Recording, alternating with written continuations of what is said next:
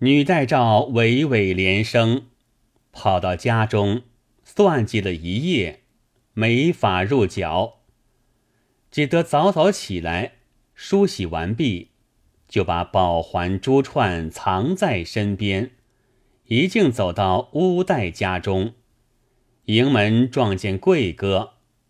贵哥问道：“今日有何事？来得嫩早？”女戴诏道。有一个亲眷为些小官事，有两件好首饰，托我来府中变卖些银两，事宜早来。贵哥道：“首饰在哪里？我用得的吗？”女代照道：“正是你们用得的，你换了他的倒好。”贵哥道：“要几贯钱？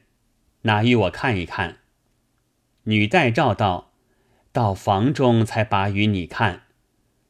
贵哥引他到自家房内，便向橱柜里搬些点心果子请他吃，向他讨首饰看。那女戴照在身边摸出一双宝环，放在桌子上。那环上是四颗祖母绿镶嵌的，果然耀日曾光。世所罕见。贵哥一见，满心欢喜，便说：“他要多少银子？”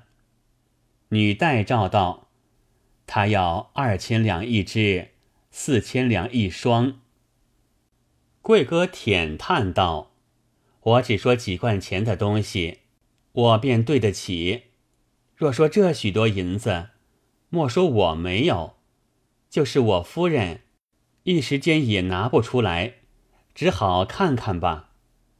又道：“待我拿去与夫人瞧一瞧，也识得世间有这般好首饰。”女戴照道：“且慢着，我有句话与你说个明白，拿去不迟。”贵哥道：“有话尽说，不必隐瞒。”女戴照道。我承你日常看顾，感恩不尽。今日有句不时进退的话，说与你听，你不要恼我，不要怪我。贵哥道：“你今日想是疯了？你在府中走动多年，哪一日不说几句话？怎的今日说话，我就怪你恼你不成？你说，你说。”女代诏道：“这环儿是一个人央我送你的，不要你的银子，还有一双珠串在此。”连忙向腰间摸出珠串，放在桌子上。贵哥见了，笑道：“你这婆子说话真个疯了！我从幼儿来到府中，再不曾出门去。”又不曾与嫩人相熟，为何有人送这几千两银子的首饰与我？想是哪个要央人做前程？你婆子在外边指着我老爷的名头，说骗他这些首饰，今日露出马脚，恐怕我老爷知道，你故此早来府中说这话骗我。女代诏道：若是这般说。我就该死了！你将耳朵来，我悄悄说与你听。贵哥道：“这里再没有人来听的，你轻轻说就是了。”女代诏道：“这宝环珠串，不是别人送你的，是那辽王宗干第二世子，现做当朝右丞，领刑台尚书省事。”完颜嫡古老爷央我送来与你的。贵哥笑道：“那完颜老爷，不是那白白净净、没资须的俊官吗？”女代诏道：“正是那俊俏后生官儿。”贵哥道：“这倒稀奇了。他虽然与我老爷往来，不过是人情体面上走动。”既非府中族分亲戚，又非通家兄弟，并不曾有杯酌往来。若说起我，一面也不曾相见，他如何肯送我这许多首饰？”女戴照道：“说来果特稀奇，特好笑。我若不说，便不是受人之托，忠人之事。我若轻轻说出来，连你也吃一个大惊。”贵哥笑道：“果是那么事情，你须说个明白。”女代照才定了喘息，低了声音。附着贵哥耳朵说道：“数日前，完颜右丞在街上过，恰好你家夫人立在帘子下面，被他瞧见了。他思量要与你夫人会一会，没个近身的路头。打听的只有你在夫人眼前说的一句话，故此央我拿着宝环珠串送与你。”要你做个真儿将现引，你说稀奇也不稀奇，好笑也不好笑。贵哥道：“癞蛤蟆躲在阴沟洞里，指望天鹅肉吃，特差做梦了。夫人好不兜的性子，侍婢们谁敢在他跟前道个不字？莫说眼生面不熟的人要见他，就是我老爷。”与他做了这几年夫妻，他若不欢喜时，等闲不许他近身。怎么蜿蜒又成，做起这个大春梦来？女代照道：“依你这般说，大事成不得了。我一先拿着环串送还了他，两下撒开，省得他来续过。”那贵哥口里虽是这般回复。恰看了这两双好环串，有些沈黄地黑，心下不割舍得还他，便对女代照道：“你是老人家，今年做马伯六的主子，又不是少年媳妇，不曾经识事的，又不是头生儿，为何这般性急？凡事须从长计较，三思而行。”世上哪里有一敲绝个井的道理？女代照道：“不是我性急，你说的话没有一些口风，叫我如何去回复又成？不如送还了他这两件首饰，倒得安静。”贵哥道：“说便是这般说，且把这环串留在我这里，待我慢慢的看去个方便时节。”细探一个消息回话你，若有的一线的门路，我便将这物件送了夫人。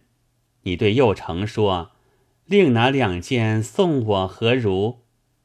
女代照道：“这个使的，只是你需要小心在意，紧拆紧做，不可丢得冰洋了。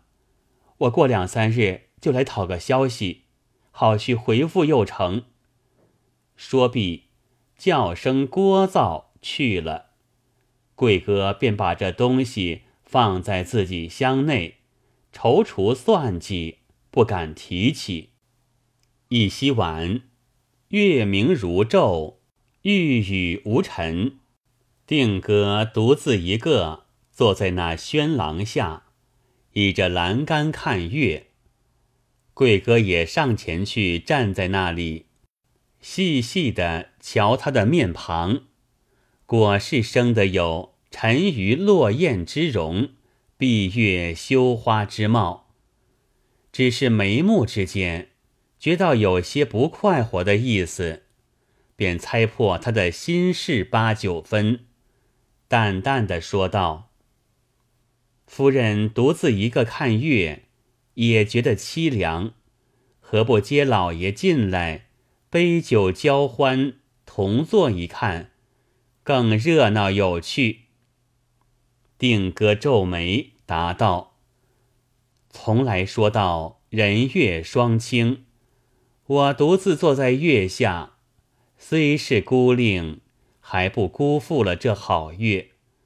若接着阿扎着物来，举杯邀月，可不被嫦娥，连我也笑得俗了。贵哥道：“夫人在上，小妮子蒙恩抬举，却不晓得怎么样的人叫做去人，怎么样的叫做俗人。”定格笑道：“你是也不晓得。我说与听。”你日后捡一个知趣的才嫁他，若遇着那般俗物，宁可一世没有老公，不要被他侮辱了身子。贵哥道：“小妮子望夫人指教。”定哥道：“那人生的轻标秀丽，倜傥洒脱，儒雅文墨，实重之轻。”这便是趣人，那人生的丑陋鄙微、粗拙蠢恶、曲增讨厌、龌龊不洁，这便是俗人。我前世里不曾栽修的，如今嫁了这个浊物，哪眼梢里看得他上？倒不如自家看看月，倒还有趣些。贵哥道。小妮子不知事，敢问夫人：比如小妮子，不幸嫁了个俗丈夫，还好再寻个趣丈夫吗？定格哈哈的笑了一声，道：“这妮子倒说的有趣。世上妇人只有一个丈夫，哪有两个的理？这就是偷情，不正气的勾当了。”贵哥道：“小妮子常听人说有偷情的事，原来不是亲丈夫，就叫偷情了。”定哥道：“正是，你他日嫁了丈夫，莫要偷情。”贵哥带笑说道：“若是夫人包的小妮子嫁得个去丈夫，又去偷什么情？”倘或像夫人今日，眼前人不中意，常常讨不快活吃，不如背地里另寻一个清雅人物，知轻识重的，与他巧的往来，也晓得人道之乐。终不然，人生一世，草生一秋，就只管这般闷昏昏过日子不成？那见得？那正妻不偷情的，就举了劫妇，明标青史。定哥半晌不语，方才道：“妮子进口，勿得胡言，恐有人听的，不当稳便。”贵哥道：“一府之中，老爷是主父，夫人是主母。”再无以次做得主的人，老爷又趁长不在府中，夫人就真个有些小做作，谁人敢说个不字？况且说话之间何足为虑？定哥对着月色叹了一口气，欲言还止。贵哥又道：“小妮子是夫人心腹之人。”夫人有甚心话，不要瞒我。定哥道：“你方才所言，我非不知，只是我如今好似笼中之鸟，就有此心，眼前也没一个中得我意的人，空费一般神思了。假如我眼里就看得一个人中意，也没个人。”与我去传递消息，他怎么到的这里来？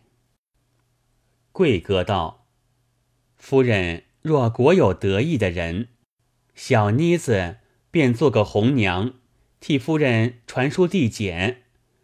怎么夫人说没人敢去？”定哥又迷迷的笑一声，不答应他。贵哥转身就走。定哥叫住他道：“你往哪里去？莫不是你见我不答应，心下着了忙吗？我不是不答应，只笑你这个小妮子说话倒疯的有趣。”贵哥道：“小妮子早间拾得一件宝贝，藏放在房里，要去拿来与夫人拾一拾宝。”定哥道：“那么宝贝，哪里拾得来的？我又不是拾宝的三叔公。”贵哥也不回言，忙忙的走回房中，拿了宝环珠串，递与定哥道：“夫人，这两件首饰，好做的人家的聘礼吗？”定哥拿在手里看了一回，道：“这东西哪里来的？果是好的紧，随你那么人家下聘。”也没这等好首饰落盘，除非是皇亲国戚、驸马公侯人家，才拿得这样东西出来。你这妮子如何有在身边，时时的说与我听？贵哥道：“不敢瞒夫人说，这是一个人央着女代诏来我府里做媒，先行来的聘礼。”定哥笑道：“你这妮子，真个害疯了！我无男无女，又没姑娘小叔，女代召来替哪个做媒？”贵哥道：“他也不说男说女，也不说姑娘小叔，他说的媒，远不远千里，尽只在目前。”定哥道：“难道女代召？”来替你做媒，贵哥道：“小妮子哪得福来销售这宝环珠串？”定哥道：“难道替侍女中哪一个做媒不成？算来这些妮子一发消受不起了。”贵哥道：“使女们如何有福消受这件？”只除是天上仙姬、瑶台玉女，像的夫人这般人物，才有福受用他。定格笑道：“据你这般说，我如今另寻一个头路去做新媳妇，做行女代诏，做个媒人。你这妮子做个从嫁吧。”贵哥跪在地上道。若得夫人做成女代诏，小妮子情愿从嫁夫人。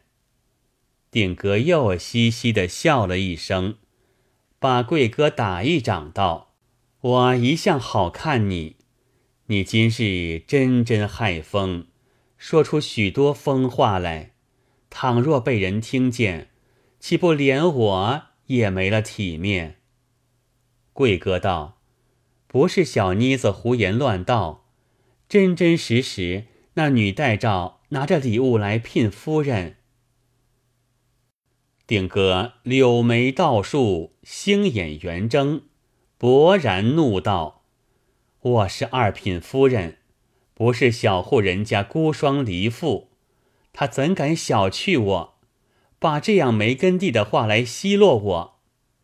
明日对老爷说。”着人去拿他来，拷打他一番，也出这一口气。